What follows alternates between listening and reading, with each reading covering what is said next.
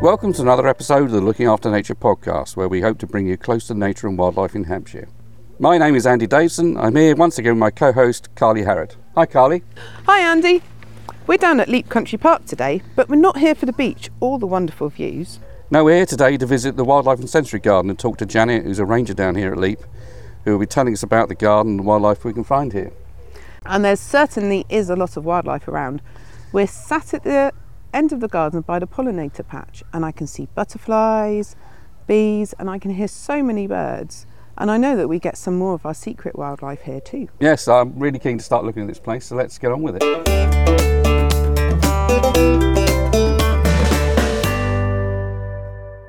Hi, Janet. Hi, Andy. So we're here to talk about wildlife gardening and the sensory garden.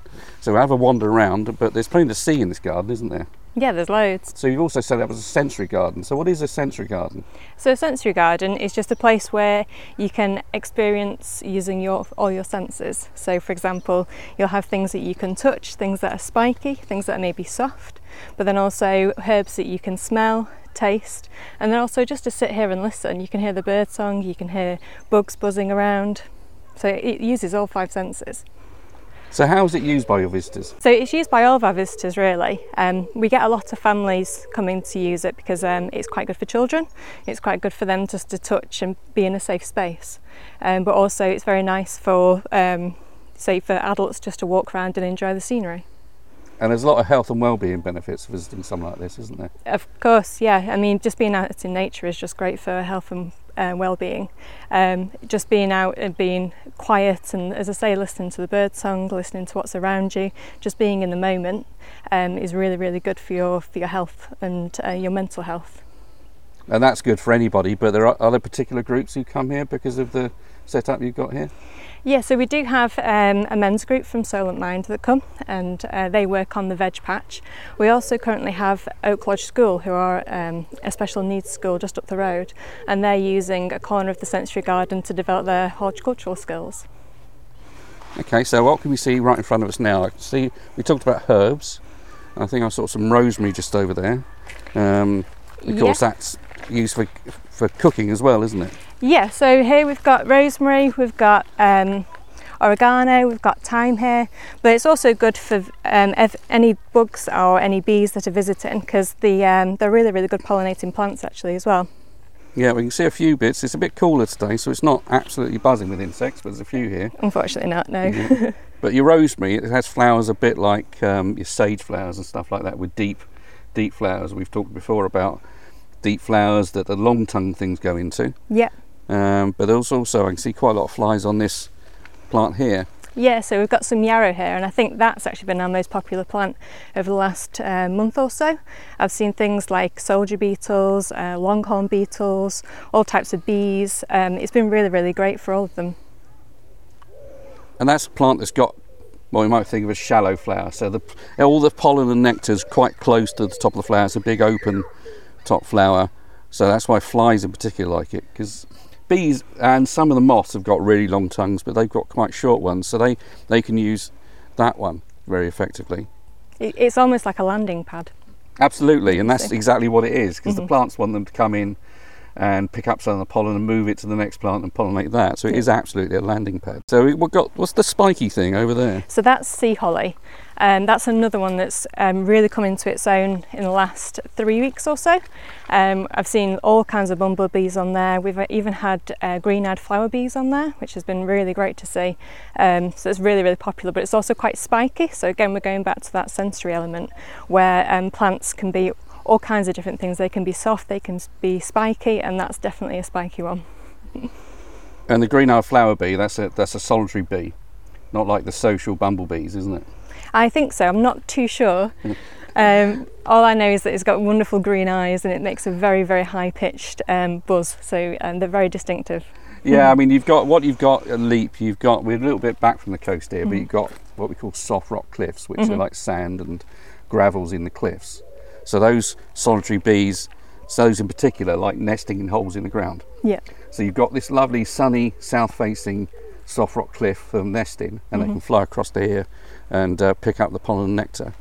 Um, and they, you say that high pitched sound they buzzing because they hover quite Yes. effectively, don't they? Yeah. Some people call them motorbike bees. They sound like you know, you know, those little 250 motorbikes you get Yeah. when you first start riding. a- Not that I ever rode a motorbike, but when you first start riding a motorbike, that high pitch, yeah, Yeah. Yeah. about yeah. that sort of noise, don't yeah, they? exactly that. Yeah.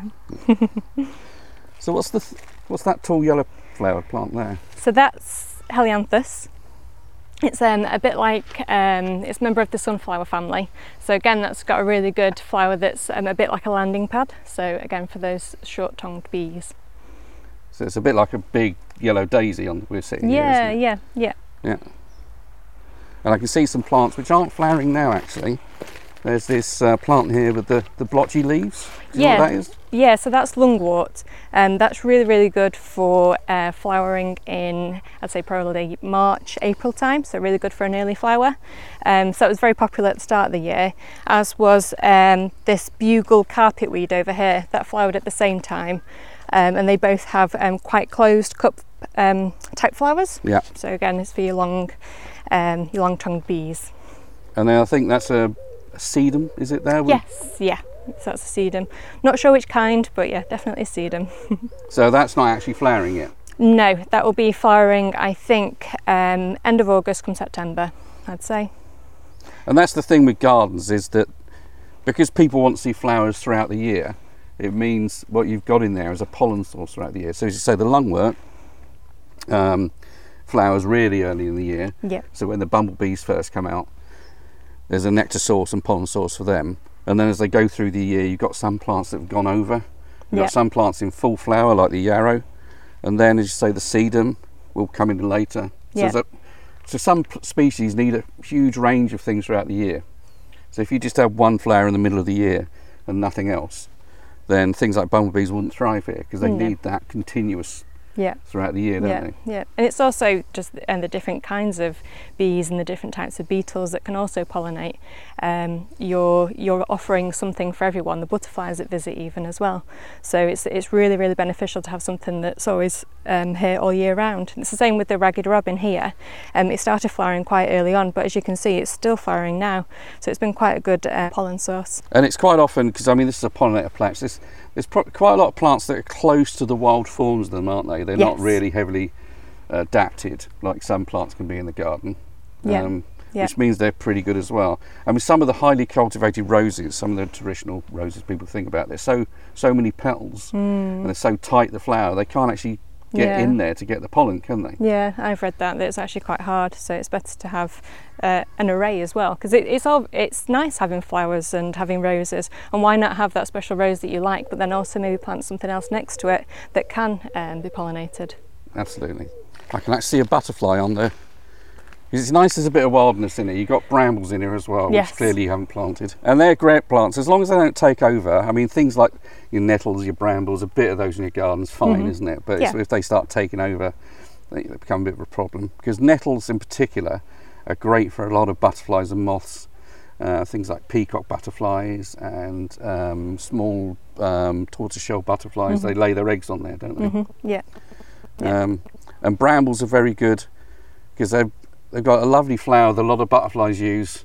It's just g- starting to go towards the fruit now, isn't it? yes, it is. We've got some at the front that are a little bit more in the sun, um, which are definitely um, they're kind of half fruiting even. I think I've se- even seen people pick them. So Yeah. um, yeah, they're ready. So they're a really good flower. It's like a ve- the flower is like a very simple rose flower, isn't it? Yes. Um, and they're a really good flower for pollinating insects, bees, and butterflies and moths. Um, but the fruit is very important for a lot of wild birds. Mhm. Um, things like blackcaps and um, garden warblers and blackbirds. You get them eating a huge amount of that fruit when they come into, in, you know, a bit later in the season. And for some, that's really quite key because they're they're using that energy to go and migrate, particularly things like blackbirds. Yeah. I can see a wasp. Now people don't like wasps normally. Oh yeah. It's a little tiny black and yellow Oh thing. yeah. But that's a solitary wasp.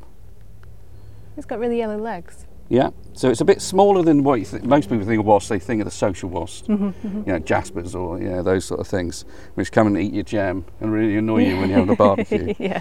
Um, but these ones, that's a solitary wasp, and I think that's one of the group that burrows into wood and uses Ah. beetle burrows. And it'll these group these tend to eat a lot of garden pests. Okay. So it might be So it's good caterpillars. for the garden. oh, absolutely, yeah, yeah. There's a little tiny, uh, there's a group of little tiny black ones which go in things like you know tiny little holes like Mm-hmm. woodworm holes, and they eat a huge amount of aphids.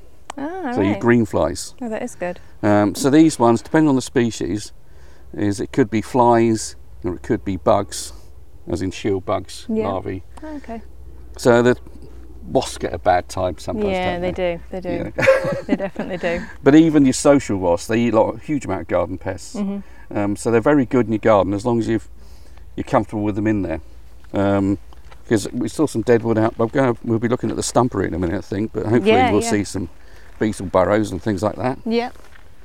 So this looks a bit more veg patch in some ways, doesn't it? What have you got in here? Yeah, so over here we have um, quite a few tomato plants um, that are currently coming up. We've got a few um, courgette plants. We're currently trying to have um, a pumpkin competition, but unfortunately the deer do keep coming through and nibbling at them.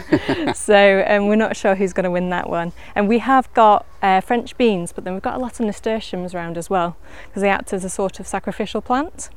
So what do you mean by sacrificial plant? So um, nasturtiums are really good to plant next to something that you um, that you're planting that you're obviously wanting to eat. So say French beans, tomatoes, that kind of thing, because then the nasturtiums what they act as as a kind of um, food source for the caterpillars. Yeah. Um, so rather than the caterpillars coming along and eating all your yummy beans, they'll actually eat the nasturtium leaves and um, and, and live on those as caterpillars.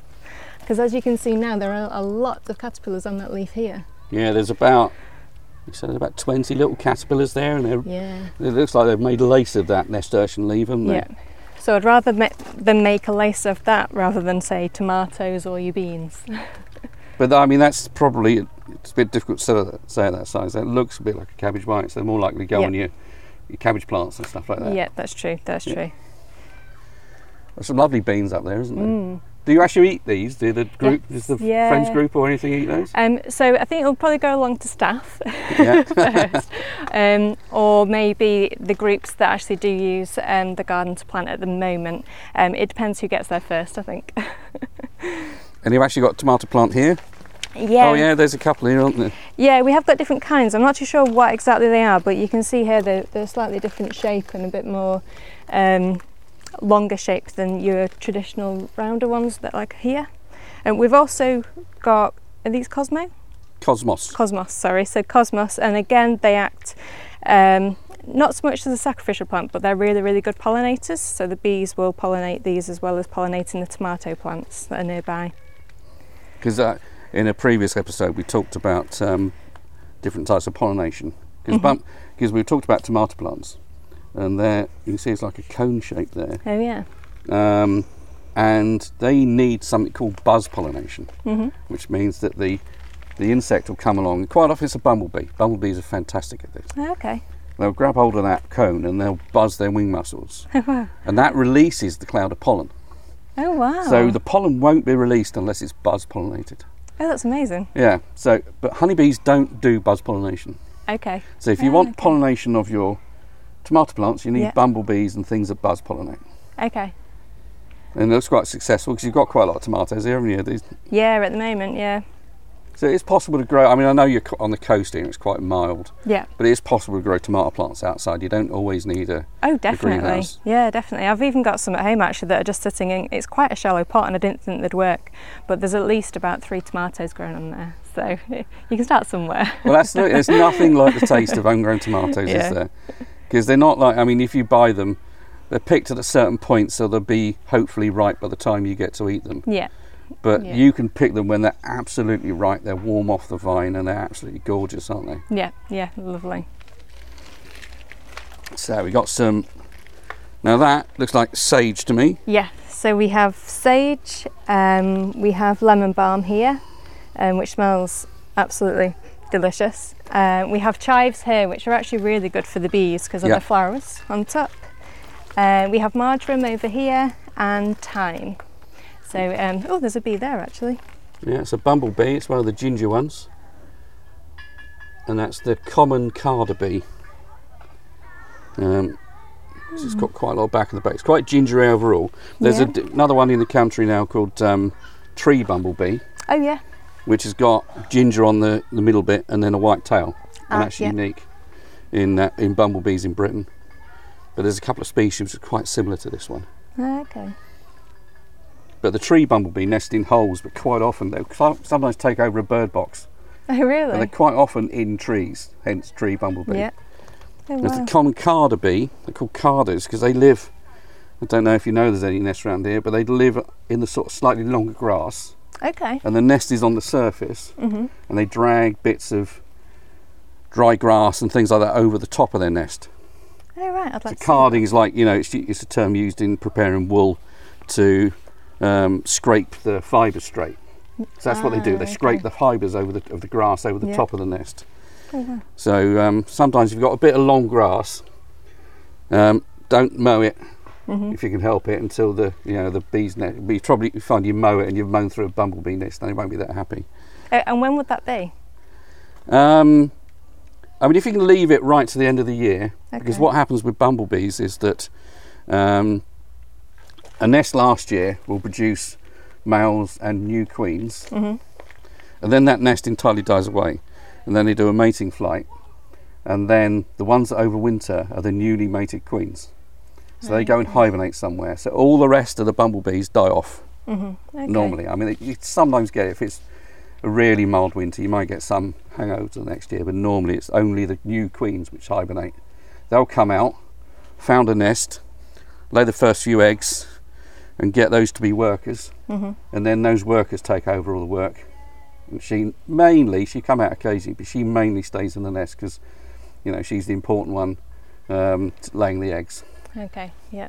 So all those workers will be female Right. and they do produce males a bit later in the year for the mating flights, Mhm. but their sole job is to mate with the new queens, and that's it. So they're pretty useless otherwise. They don't do any work.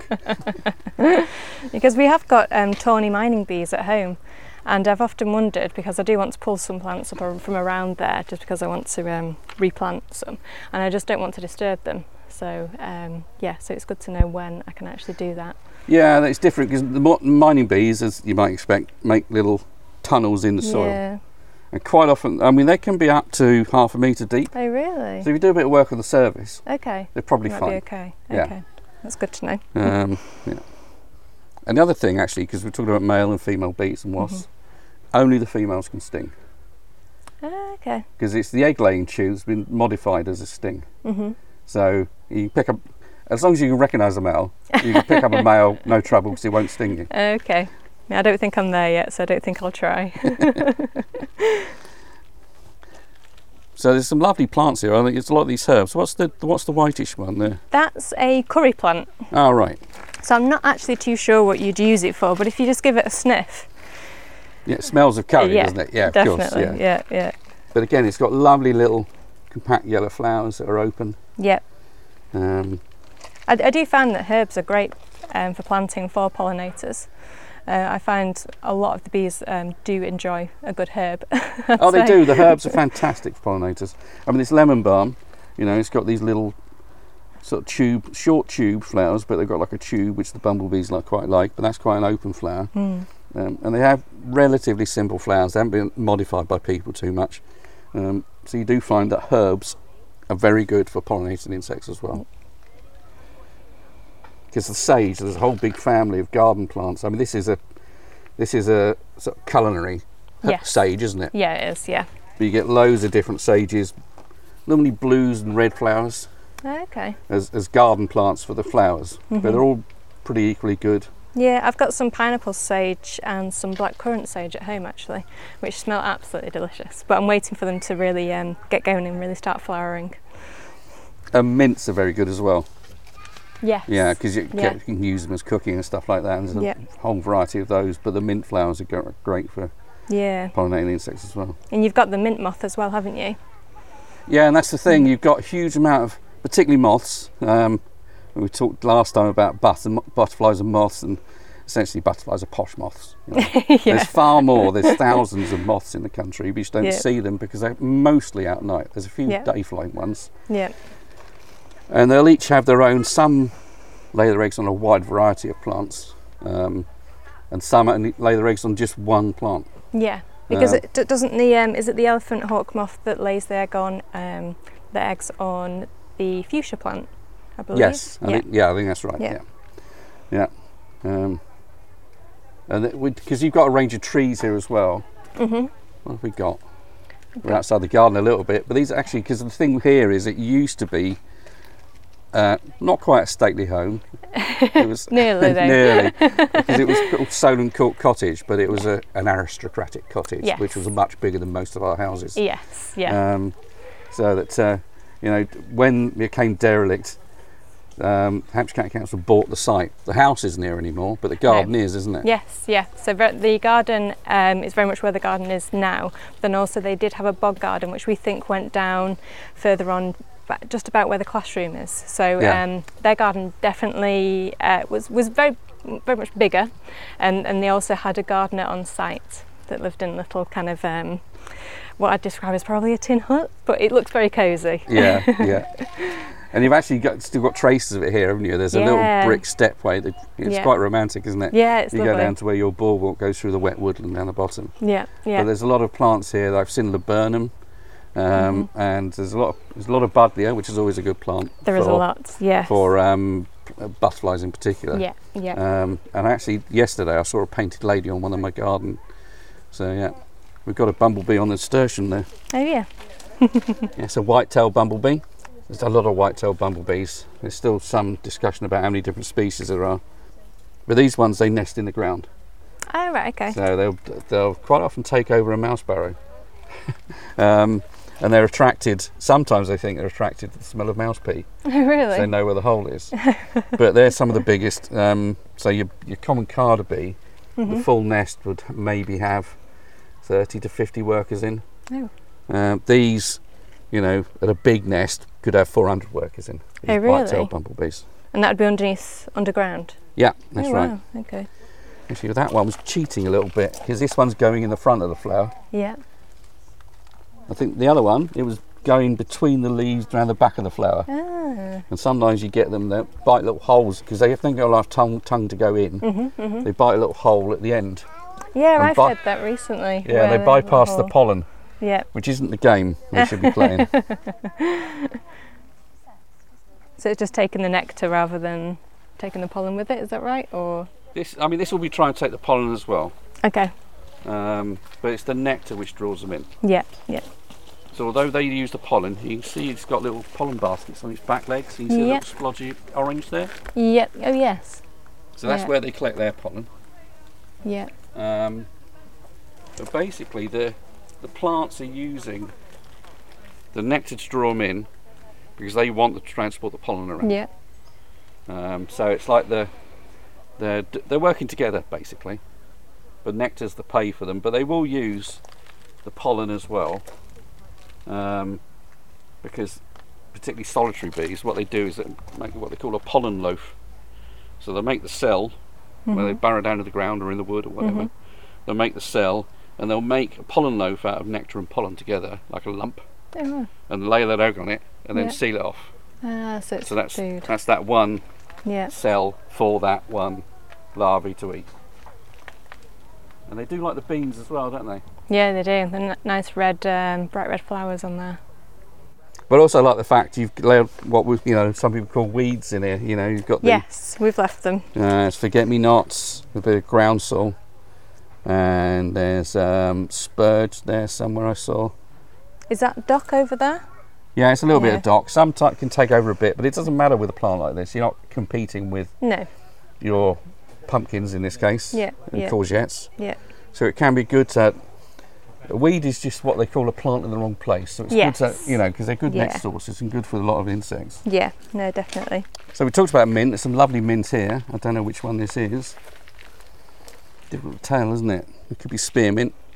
Yeah, I think um, I think spearmint. I think, but we have got lemon balm in between there as well. And Mm. I think this is um, is it feverfew? Feverfew. yes. Feverfew. Yes. Um, we had um, I was amazed actually the other day. We had a, a rose chafer beetle on it, which I hadn't seen. They're Um, big green thing, aren't they? they're absolutely glorious to look at, and they was just crawling on the top.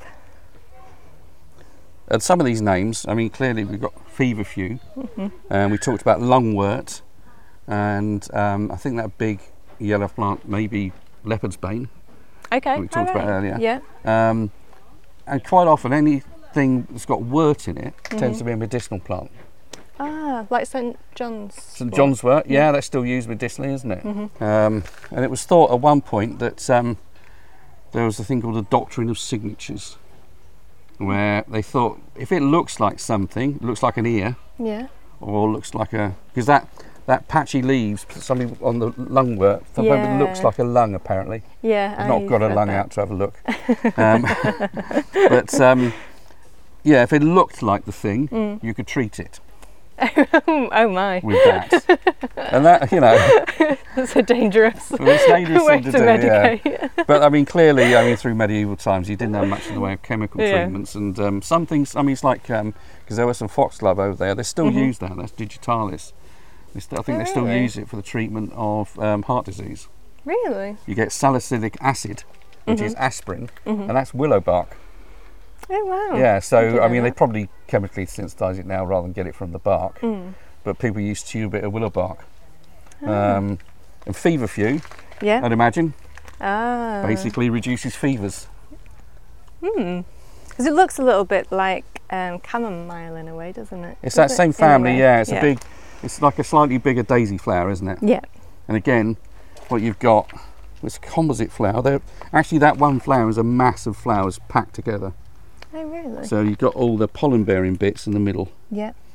and then you've got these long petals around the edge in a typical daisy flower like you see with a sunflower or a daisy Mm-hmm. some really nice ones there Oh yeah, the neurons. um, and again there's a fly on that one down there because they can get a- eh, you can see its little short tongue coming out Yep. Yep.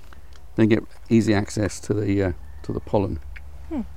what's this is it a junk pile here you've got here what's this it's not quite a junk pile. It's um, almost like a log pile, you call it, or um, bark. It, it's basically dead trees. and that's the thing i mean the victorians used to have stumperies Yeah. where you'd have these uh, with ferns in amongst them, and it's typically the way they. I mean, it's probably a bit more picturesque. And I'm not saying your your pile isn't lovely and picturesque, but it's really good because you can see there's masses of holes in it, isn't there? Yeah. Um, I have actually once seen a woodpecker come down and um, yeah, peck around on here and getting all the bugs and the beetles out. yeah, because that looks like a woodpecker Worms. hole there. Yeah. Um, but mainly it's to be beetles burrowing into this, Yeah. um, and some beetles like dry dead wood to burrow into. Some just go under the bark, and sometimes you I won't take all the li- it off, but sometimes you can peel the the um, bark back, and you'll find like a gallery of tunnels where there's, there's smaller Ah. beetles going underneath the bark. Oh, okay. Um, so the beetles will be in here, and it's the larvae the beetles are after. You get the white grubs, Yeah. um, and uh, they'll be burrowing through and eating all the the wood, and they might be in there for a couple of years before Oh, they come wow. out as an adult beetle.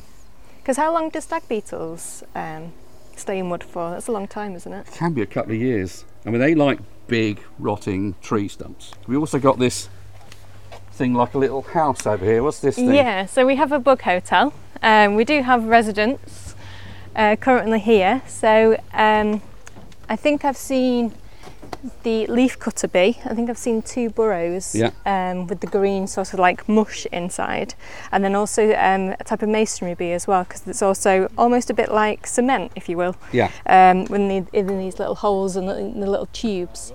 Um, I've also seen um, some type of parasitic wasp. Yeah. They're like um, blue and red colour. They're stunning to look at. Um, but the fact that they're called wasp puts me off a little bit. I know. I mean, I say wasps get a bad press, I think, but um, that's probably one of the ruby tailed wasps. There's a Oh, little group okay. of those in Britain, oh, and there'll be parasites on the bees. Mm. Parasites isn't quite right because para- you know a parasite doesn't really it shouldn't affect what it's sitting on too much. You know, it should be pretty minimal. So if you I think of a tapeworm, I'm not Yeah. suggesting you've got a Yeah. tapeworm, but it should be sitting in there and not actually damaging the host very much, but Ah. they just sit alongside them oh, and okay, eat a bit of their food. okay. But basically, the, the paras- these um, they're sometimes called kleptoparasites because Mm-hmm. they steal, like a kleptomaniac. Okay. So they'll lay their egg inside the nest of the bee, Mhm. and then that will hatch out. It'll either destroy the egg of the bee or eat the larvae, Mm. and then eat the contents of the nest. Right. Right. Um, but they're beautiful. They're stunning Yeah. rainbow colours. Yeah, they are. They're Yeah. really, really beautiful. I was hoping it was going to be a, a nice beetle. but yes, but I shouldn't think badly of wasps. Pe- People should be nicer to wasps. Yeah, they're they lovely things. should. They do a lot of good in the garden. But Yeah. You've got quite a big setup here. It's, it's about Yes. well, it's a metre and a half square, like a big cube with a roof on it and bug hotel on the front. Yeah, it's got um, bricks in there, it's got bamboo, it's got drilled bits of wood, um, other tiles, things like that. But you can easily make one of these um, actually out of something that you can recycle. Yeah. So you can u- you can use a an old plastic bottle, Yeah. cut both sides off, and then just stuff that with um, bamboo, with sticks, with anything that's maybe decaying, so it can attract the beetles, Yeah. um, and just stuff it and maybe just um, place it in the garden or hang it on the bush. Make sure it's not kind of hanging so the wind will take it, so it's quite stationary. And I think you'd actually see quite a bit. And there's a little tiny wasp actually. Oh, down the far bottom corner on the left down there. I think it's just disappeared. I was going to say you've got good eyes. It's, it's gone in amongst the cracks and crevices, and that's what they love doing. And I think the way it was fidgeting, it's probably one of a group one called spider hunting wasps, Oh wow! because they will catch hmm and stock their nest with spiders, Oh wow! which is quite amazing. Because it was, I mean, it's only about half a centimetre long that particular one, but it's equivalent, I think, of some, you know, having a predator that eats tigers. Yeah. Because a spider's a major Yeah. predator, and you've got to subdue it, and you've got to take it back to your nest Yeah. and lay an egg on it. it's quite risky business. Um, It's quite risky, yeah. and the, the sting doesn't kill the prey. it's the Oh, same okay. with the solitary wasps as well. Mm. If they eat caterpillars and all the rest. Uh, it sounds a bit gruesome. Do they sort of stun it in they a way? stun it, Ah, okay. um, and that keeps the meat fresh. Should we say? Uh oh. So, until it's part eaten, of course. Oh. And there's actually one of these spider hunting wasps that lives in sand dunes. hmm And clearly, the um, sand isn't a particularly stable place to put a nest. I mean, you n- burrow into clay or soil. Yeah. You can imagine that tunnel smells quite good. But, Yeah. um, but what it does is it stuns the spider, puts it the cell it's Mhm. made, lays the egg on it, and then seals it over. And Mhm. quite often, the spider will wake up Oh. and crawl round and round inside the cell, laying down silk Yeah. and basically improving its own dungeon Wow. and That's, stabilises it. that's both gruesome and very clever. It is very clever, isn't it? Yeah. Um, and what's really quite funny from around the corner here, so um, as you can see, all the um, bamboo has um, seemingly fallen out or maybe been picked out. We thought it might have been um, people taking the bamboo out and just dropping it, but actually it was birds. Yeah. So it's sort of created its own um, ecosystem in a way because the birds are actually using the bug hotel to obviously find their lunch. well, absolutely, yeah. Because what things are doing, they're going in into nests. Some of them, like the bees and wasps, and the, some of the some of the um, beetles. But other things will be going in there. There's a little black wasp. that's going yeah, in I there. just saw that. Yeah, they're, sometimes they're using it to hibernate in there. Oh, okay. So if you've got like hibernating insects, and that could include moths Mm-hmm. and butterflies. That's a tasty treat for a bit wintering bird, isn't Ah, it? Yep, yep, Yeah. yep. So I mean, you've got a mass of different bamboos here, all different sizes. Different sizes is Yes. the key, isn't it? Yeah, yeah. Different sizes, different lengths, even as well. Um, yeah, and different widths. Yep, because you've got different species in different ones. Yeah. some of the really tiny bits of cane hmm um, because some of these little solitary black wasps they nest in woodworm burrows so you can see how small they Oh, are wow, that is small. Yeah. and I say they, they stock their nests with greenflies and things like that which Mhm. are you know ladybirds and lacewings get all the good press Yes. you know I think there's a, something to be said for wasps Yeah. so you've got this ne- this one Yeah. with a bit of sun on it which the bees Mm. and wasps like but you know if you put it in a bit more shade you might get more beetles in there Ah, right. Okay, that's good to know. but it's in partial shade which is probably yeah. about right Yeah. Oh, we've got a pond. Yes. So we've got two ponds actually in this uh, in the Century Garden. This um, I don't actually know what this plant is, but we have seen ram's horn um, snails on top of the leaves, especially when it's been quite sunny. Uh, and there's also uh, every now and again we find some snail shells that have been discarded on here, so birds are definitely using to um, to find their food. Yeah. It's one of the best things you can do in a garden. Yeah, yeah, Because you absolutely. get birds and things drinking from it. There's pond skaters there. There's one here, look. Oh yeah. It looks like, I mean, you know, insects have got six legs, Yeah. but the two front legs are quite small. Oh yeah. Look, like So you've I've got four, these don't I? cross shaped of Oh, yeah. two long legs, and you can see they're sitting on the surface of the water. It's quite amazing. There's a snail there, look. Oh yeah. There it is. The range of different wildlife you get in here is fantastic, you know, Mm. because clearly, if you didn't have ponds, you wouldn't have pond snails and you wouldn't have pond skaters No. or water boatmen. Um, you get dragonflies around here? Yep, yep, we've got dragonflies, especially in the other pond. Um, Yeah. We've even seen the dragonfly um, nymph cases as well that you see in, was it um, June time when they come up Yeah. um, and they use the bulrushes or any type of long grass um, to kind of emerge from the water and then they kind of break away from the shell, but the shell remains and it's Yeah, a, a perfect um, resemblance of the actual nymph that it used to be. It's, it's Yeah. amazing, it's Yeah. absolutely incredible. so, we, oh, and there's a lovely stump. Yes, I, I love this actually. Just to, um, especially in uh, autumn time, it's absolutely full of fungi. Yeah, It's yeah, it's great. and it's a whole mass of moss as well as bits of lichen. Yeah, Um, and this is the sort of thing the Victorians loved in their, you know, as a Oh, stump area. really? I mean, this is this is an entire tree basically. Yeah, isn't it? This yeah, is the root. pretty of much. it. Um, but you can see it's still got loads of beetle burrows in it. Yeah, and you can see little holes. And this is pretty much just down to the heartwood. Just this, you know, all the bark's gone off the outside, Yeah. but it's still a lovely garden feature, isn't Yeah, it? With plants on it. it's all the moss and it's you know it's green as well as being the um, tree trunk. And this is a bit more, bit less wildlife garden. This bit, bit more formal. This bit. yeah, a isn't it? bit more of a cottage garden. Yeah, Yeah. what we call it. And cottage garden plants again can be very good. Mhm. Yeah, You know, they're good pollinator plants. yeah. Um, so this is what's this one?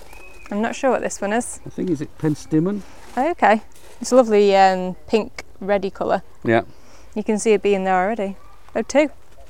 yeah. There's the two of the gingery ones again. Those common carder bees. Yeah, it's two hoverflies here. Oh yeah, I can see them now. And again, we all probably know that uh, hoverflies they mimic wasps, so Yeah. quite often strike, but they can't sting. They're Yeah, totally harmless. yeah. There's a whole range of these things, which um, there's some of. It's not all hoverfly larvae, No. but quite a few of them eat aphids again. Oh, okay, Um, that's good to know. I've So- got quite a few different ones at home. We've had um, the bee mimic hoverfly, yeah, um, which has been absolutely. It's amazing to watch because it looks just like a bee, but you just know that there's something about it that isn't quite bee. well, that's it. Yeah, So yeah, it's quite funny, really. yeah. And then the other day I did see the. Um, I don't know if um, the sunflies are related to the hoverflies. I think. Yeah, Um, they've got a sort of family group. Oh, you've Yeah. got soldier flies, which are Oh, disrelated, okay. but they do look quite the same. Okay. They're colourful and uh, greens and blues and things like that. Yeah. As I saw the um, the hairy sunfly the other week, which Mm. Yeah. I've never seen before, but it was like bright yellow with a little like hair at the side. It Yeah. Was, um, yeah, it was really cool to look. And there's some really quite exotic things in here, isn't there? We've got the gunneras, some people think is giant rhubarb. Yeah. Um, not much use for pollinators, I don't think. I'm not sure it does much, but uh, I suppose it's good um, shelter or shade maybe. I'm not yeah, Sure. I mean, it's, it can get away. I mean, you wouldn't want to put it in a wildlife garden Yeah. because it can totally take over and it can Yeah. actually escape into the wild. Okay. I mean, it's, when I say escape, it's not going to run off. yeah. uh, but the seeds get out. And s there is a bit of a problem sometimes with some plants. I mean, the classics are things like um, Himalayan balsam and Japanese Oh, yeah. knotweed, which have got out into the wild, and 'cause Yeah. there's nothing native that eats it. Yeah. Um, then um, you know they, they, they go rampant, and Yeah. you've got to control them. Mm, mm. But this is quite this is a relative, at least, of a native one. There's a mullein, Okay. and there's again lovely spikes of yellow flowers. Yeah, and I love their furry leaves as well. Yeah, and the, I mean that sensory thing as well is quite Mm. important. But there is also um, a type of bee because we talked about the mason wasps hmm using mud to make their nests, Yeah. and the leaf cutters using sections of the leaf, quite often rose leaf. There's a solitary bee which uses the fibres scraped off this type of leaf oh wow. to make their nest, and then they almost make it like felt. Oh wow. Bit Um, cozy then. yeah, yeah. um, it's called Anthidium manicatum. Oh, I don't it's a know. fancy name. yeah, I don't know. Wool Carnaby, I think, is one Ah. name for it.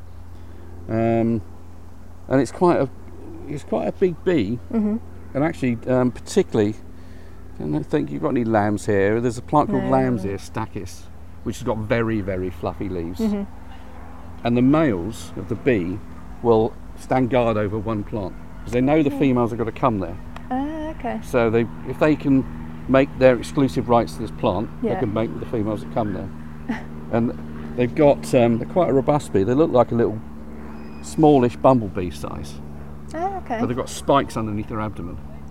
and they've known to fight to the death, Wow. the males, Wow. to take control of this plant, um, and they crush them with these spikes. Um, but it's you know it's fascinating, isn't it? Hmm, very. Now, do you have any hedgehogs here? We don't, unfortunately. Um, not that we've seen any, anyway. Um, but a garden is a really, really good place uh, for a hedgehog to even, j- maybe not even just live in, but can visit each night. You know, I think because I live in quite a rural place, I'm, I'm surrounded by fields. I've never seen a hedgehog in my garden, but I think it's because I don't do quite so well in farmland. Mm. Yes. Um, I think they've definitely moved, um, a bit like your foxes almost. They've moved kind of a bit more in urban areas. yeah, it's where they can still survive is the thing, really. Yeah. They haven't chosen to move there, but it's one of the few places they can still thrive. Yeah. Because you know, you've got little wild bits. You've got people don't tend to use much amount of chemicals here. Yeah. Mhm. It's Mhm. problems sometimes because they, clearly they eat um, slugs and snails, Mhm. and if you've used slug pellets, you know, there's the chance that that poison will sit in the slug and get eaten by the, the Yeah. hedgehog. That does happen. Um, but gardens can be very good and probably better than most other habitats for yeah. hedgehogs. Yeah, definitely. And that's why it's really important that we open the gardens up. So even just creating a, a little hole can create a hedgehog highway. And if you do that with a few neighbours, you're, um, you're, you're enabling uh, the space that the hedgehog can go into, that you're almost doubling it. Yeah. Because they travel quite far each night. They travel about two miles. And they just need, I always thought, the, the size of your fist. If you can put a hole at the base of your, your fence, Yeah, the size of your fist, yeah, hedgehog gets through. yeah, there. so abso- it doesn't need, absolutely. you know, it doesn't necessarily let dogs get through and all No. the rest of it. So- No, And clearly you can go as far as putting hedgehog homes and stuff like that. Yeah. but It might well be they're in the bottom of your stumpery over there. yeah, Mm. that's true. So it has brightened up a little bit, hasn't it? I think we've Mm, got a it few more has. butterflies around. I just saw a small skipper. Oh, I think I just saw it. Is, is that a cabbage white? Yeah, large white. They Large turn- white. They all lay their eggs on. They're probably looking for your cabbages. They're probably going to lay Yeah, on yeah. your nasturtiums there, I think, again. Mm-hmm. Yeah, but cabbage white is a good, you know, a general name for about three species. Oh, okay. Um, but you got the little. It's down on that chamomile down. Is that chamomile? I think it's dog fennel. I think. Dog fennel. Yeah. Never heard of that one. Really? No. Yeah, because I thought that was fennel, and then um, I did a bit of research and something called dog fennel. It's called something else as well. It might just be like kind of You get a lot of Local local name. names for things. And Yeah. I love the local names. Well, we've got a really amazing looking caterpillar on this hydrangea here. Can you see it there? Look. oh yeah, oh that's cool. And what's that? that think- doesn't look like a caterpillar in a way, does it? No, it's a massive long hairs. It's got these. ye- It's got an orange tuft at the back. Look, Oh yeah. and then these. It looks like ye- little yellow shaving brushes yeah. on the Yeah, front. yeah. I often wonder, do people still know what shaving brushes are? Who uses shaving brush these days? But you know what I mean. Um, and I think it's a pale tussock moth. Oh, okay. Um, it does look like a pale tussock. It's a very small one. Hmm. Um, but sometimes you find the moths. We talked about moths before. That um, they've got some lovely names, but sometimes the names more related to what the caterpillar looks like. Oh right, yeah, I got you. So the elephant hawk moth is pinks and greys, but doesn't really look much like an elephant. But No. the caterpillar looks like an elephant's trunk. There's a moth called the lobster moth. All right, and I take it that looks like a lobster. The moth doesn't. It doesn't actually look much like a lobster, Mhm. but the caterpillar's got these weird. Most caterpillars got little short legs, haven't they? Yeah. This has got really weird long front legs. Oh wow. And it curls its body up into funny shapes. And where would you find them? think they're on oak trees. So probably, you know, Have a they'll be look. up there, so you Yeah. wouldn't necessarily see them too Ah, often. Okay. Um, but it's just disappearing into the Yeah. hydrangea. I don't think it eats hydrangea. And what would this look like as a moth? Moth. It's quite, it's a greyish moth, Okay. um, quite a nice pattern, but again, you wouldn't necessarily think pale tussock from the from the moth, Yeah. Mm. but clearly that's got pale tussocks on From its the- back. Right. Okay. That's interesting. So clearly, I mean, you've got, I mean, it's a It's not massive, but it's quite a size here, and you've got quite a lot of things going on here. Can most people do reproduce this in their own gardens? Do you think? Yeah, absolutely. I mean, in terms of the pollinator patch, I was just buying plugs, and they are actually quite cheap. Um, an even cheaper way you could do it is by buying the seeds and growing from seed and starting it off in your house, or if you've got um, a greenhouse somewhere warm, uh, that's a really, really good way. Or you could even start off with someone else, and you could plant swap, which is a really good way.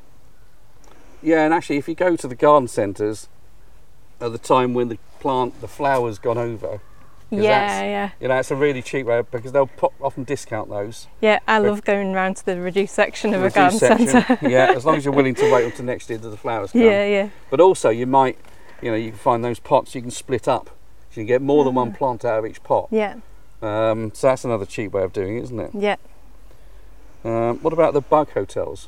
So book hotels are really easy. Um, they're basically things you can find off the ground, and if you kind of cobble them together, put them together in, maybe if you've got some twine, or as we talked about before, the plastic bottle. If you don't want to use plastic, maybe you can.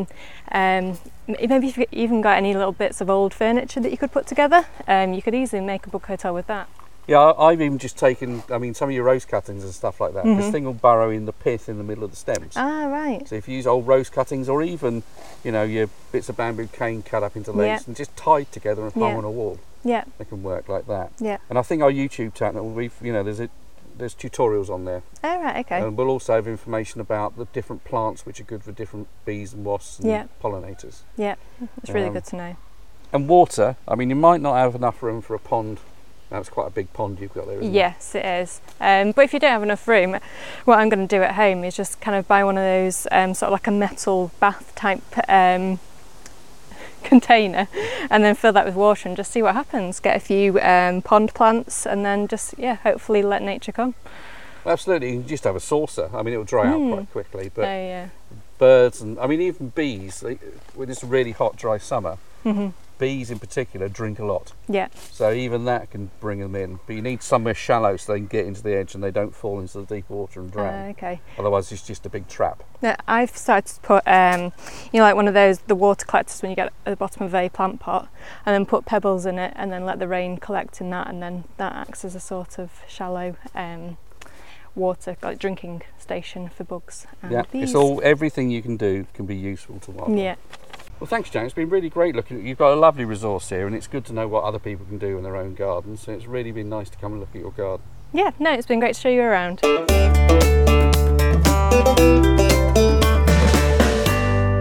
So, what about your garden, Carly? So my garden is very wild. I do live in the middle of Southampton, but I've let all the bushes grow. I let the grass grow. I tend to go home and empty out my socks from when I've been out walking, and I get all sorts of plants growing in my garden. But I've also got hedgehogs, and I've got loads and loads of stag beetles. Yeah, and we were saying earlier that you know my garden. I've never seen a hedgehog in my garden. I've never seen a stag beetle. So sometimes these urban gardens have some species that more rural ones don't. So, one of the things I'm aiming to do this year is to identify all the bees that visit my garden because now I've been working at home, I drink my coffee, sat out in the garden in the morning, and I get to see all the wonderful bees that visit the flowers. And I never realised how many different types of bee I get in my garden.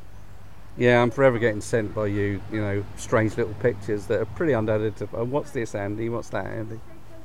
Well, I've got to ask someone, Andy, and you are the expert, as you say. So we're standing right next to a really good plant for gardens for butterflies, and it's a buddleia. Some some people know it as butterfly bush, but it's got these lovely long pink flowers on it at the moment, isn't it? They're purple, Andy. Well, purple. Yeah. Okay. You can get all different colours, can't you? You can get pink ones, purple ones, you can get really, really dark ones, and you can even get white buddleias as well. Yeah, but I think the bog standard common, this sort of light purple, I'll call Yeah. it, is probably the best one. I think some of the other darker flowers and the white ones don't get the same numbers of butterflies on. And We can see No, a few here, can't we? we can see lots here. So I've been sat here for a little while and I've seen lots of red admirals, Yeah, commas. yeah. There's a few whites. There's not been many whites around today. And I had a painted lady butterfly, my well, my neighbour's buddleia yesterday. And I love painted ladies because they are really cool.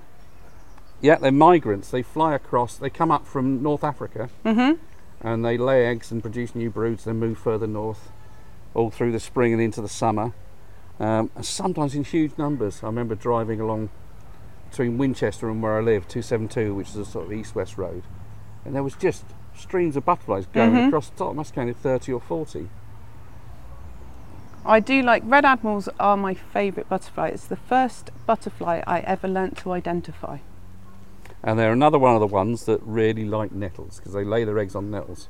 Yeah, and this year in my garden, I've left a patch of nettles. I leave a patch of nettles every year, but this is the first year I've ever had red admirals lay eggs on them. So I'm really excited, and I'm not letting my husband chop them down.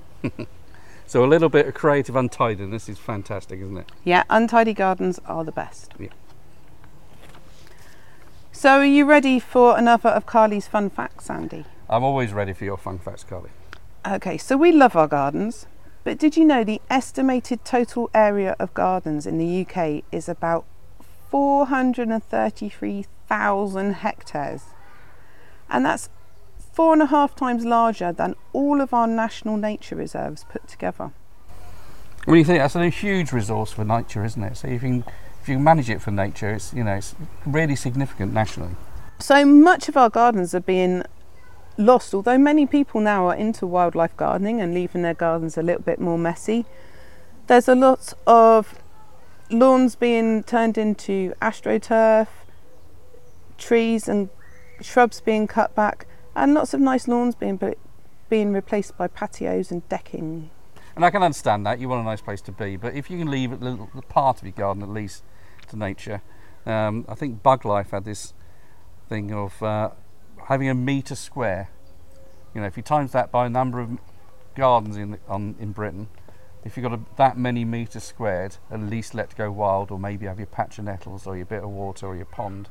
I mean, I'm probably extreme in terms of how much I leave it go wild, and it's not laziness clearly. I hope you have all enjoyed this episode of Looking After Nature. We'd love to hear from you with any comments or thoughts, or if there's anything you'd like us dis- to discuss in a future episode. Please let us know by checking out our social media pages. And we'd really appreciate if you rate and review our podcast on iTunes, as this helps other people find us. For now, thanks again for listening. I'm Andy Davidson. And I'm Carly Howard. See you next time.